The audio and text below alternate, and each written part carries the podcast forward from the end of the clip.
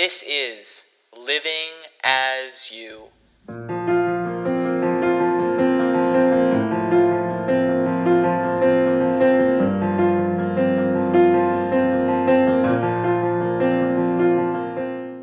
Receiving that first text message over Christmas break in December of 2019, I was torn. I was torn between two things. Do I help Robert, the individual who sent me the text and whose dad was in pain because of a recent fall, needing financial help in India to afford the operation on his elbow? Or do I say, unfortunately, Robert, I can only offer you thoughts, prayers, and being a friend during this time? You see, I met Robert during my study abroad experience in France. Hadn't talked to him very much, but had recently reached out to wish him a Merry Christmas and check in. And that's when he told me that his dad had unfortunately had a tough fall, was in lots of pain, and currently struggling without any money to afford an operation. And so this was Robert's current job to reach out to friends, family members, and other individuals to ask for a little financial assistance. Initially, I was like, Robert, man, I would love to be able to give you what you're asking, but I just can't. I can give you a little bit, but the best thing I can do for you right now is simply be here for you and be offering thoughts and prayers. But after multiple weeks of him reaching out and constantly texting to me, constantly badgering me about this, as if I had never received that first text in the first place, I had a long conversation with my dad. And during that conversation, we talked about one topic quality versus quantity. Short term versus long term. And in that conversation, some really important things came to light for me. As I am very blessed with kind of that drive to want to help people in this world. That is my goal. And whatever I do, if I'm very blessed, whether it's financially or whether it's with an occupation or simply just through writing letters or other means of helping other people. That is one of my goals. But in that talk with my dad, he helped me realize that, Patrick, throughout your life, if this is your goal, you can go about doing it, looking at things with a short term perspective, and with the short term being the goal, or you can put your money, effort, enthusiasm, energy, and passions towards the long term, towards the quality, not the quantity. When someone reaches out to you for help, whether it's financially, whether it's support, whether it's it could be anything. All of us want to say yes to each and every person that reaches out. It's human nature. But is that actually feasible? Think about it. If you received a text message every day, and some people get these messages every day about, hey, I'm in a tough spot right now, bills are tough to pay, man just lost a job, can I have a couple hundred? Or can you help me out financially a little? Think about all those individuals, whether they're pro athletes or individuals who have achieved a lot financially in this world. I bet they receive a lot of requests for financial help. People asking for money for, I'm sure, worthy causes, personal means. But think about it. You think every time someone reaches out, that individual with that money can say yes? I'm sure people have tried. But my personal opinion is that is more focused on the quantity, the number of people you've helped, rather than the quality. And so, in this situation, when I was talking to my dad about helping Robert, I established in my heart that as much as I want to help every single person who needs a couple thousand dollars or who needs something, you know what? I am choosing to put my effort, time, enthusiasm, money towards the quality, the long term solutions in this world. Someone told me this a couple months ago and it really stuck. Let's say you're walking outside and you come to a pond, come to a river that's flowing out into a pond. And you see that there's a baby flowing down the river into the pond and the baby's about to drown. What? You look at that baby, what's the natural thing to do? Dive in, save the baby, save the kid, of course. And the next day, you go back to that pond where the river's meeting the pond, and you see another baby in the pond. What? Two babies in two days? Not really good. What are you going to do? Jump in, save the baby again. Wow, that's pretty good. A third day, you walk down to that same pond and see a third baby in the pond. Holy cow, what's going on? You could go to this pond every single day and be, quote, a hero, saving every baby you see in the water.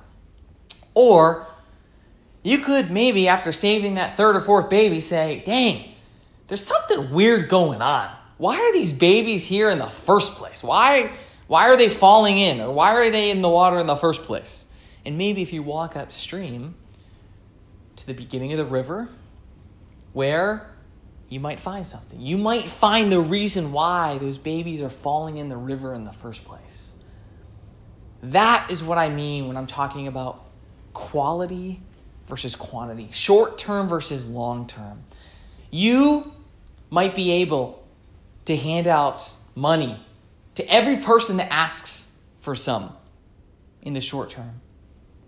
But perhaps by investing your time, your effort, your enthusiasm in the more long term solution, that might save more lives and help more people in the long run. Today, our society emphasizes, especially Western society, quantity over quality. This is a debate that rages everywhere in every movie, in every ad you see on TV, in every business, and especially in Western society. Think about it. Quantity is emphasized every day. How much you're making, portion size of food, bigger houses, bigger cars, bigger is better. That's the message we're fed every single day. And if we're not careful, we're going to start giving in to that message without even thinking, especially in the aspects of our lives that maybe we would prefer to place more emphasis on quality instead of quantity. So today, I challenge you to think about what aspects in my life am I placing more emphasis on the quantity?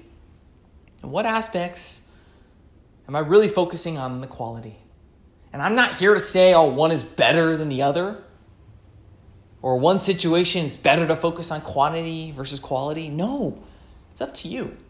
But I do think it's very important that we take time to think and reflect about what aspects of my life am I going to focus on quantity and what other aspects is the quality more important to me. Because without doing this, then we just get sucked into whatever society is telling us is most important. There simply is no right or wrong answer here. How do you currently live your life? You think about what you eat, what you do with your time, where you go, what your values are, are you focusing on quality or quantity? Like I said earlier, there's not one right or wrong. And when I think about this in my own life, I've seen this firsthand with some of my greatest mentors who are in the medical field, especially my hip surgeon, who's given me three hip surgeries and has been a phenomenal mentor, friend, and figure for me. This man has done some remarkable things and helped a lot of people with hip trouble in this world. He's traveled all over. He's teaching physicians all over the world this new hip hip technique, how to perform surgery arthroscopically, like he did on me, through two holes, as opposed to making a huge incision in the hip. For this man, and for so many other people that feel a calling towards something very, very strongly, for them, quality is a big emphasis, especially when it comes to family life versus quantity. I saw a documentary, a great documentary the other day on Jane Goodall. She's a pioneer in, in saving the earth. She's best known for really spreading the word about chimpanzees, especially when they were in endangered species. All her work with chimpanzees and recognizing that, man, they're actually pretty similar to human beings.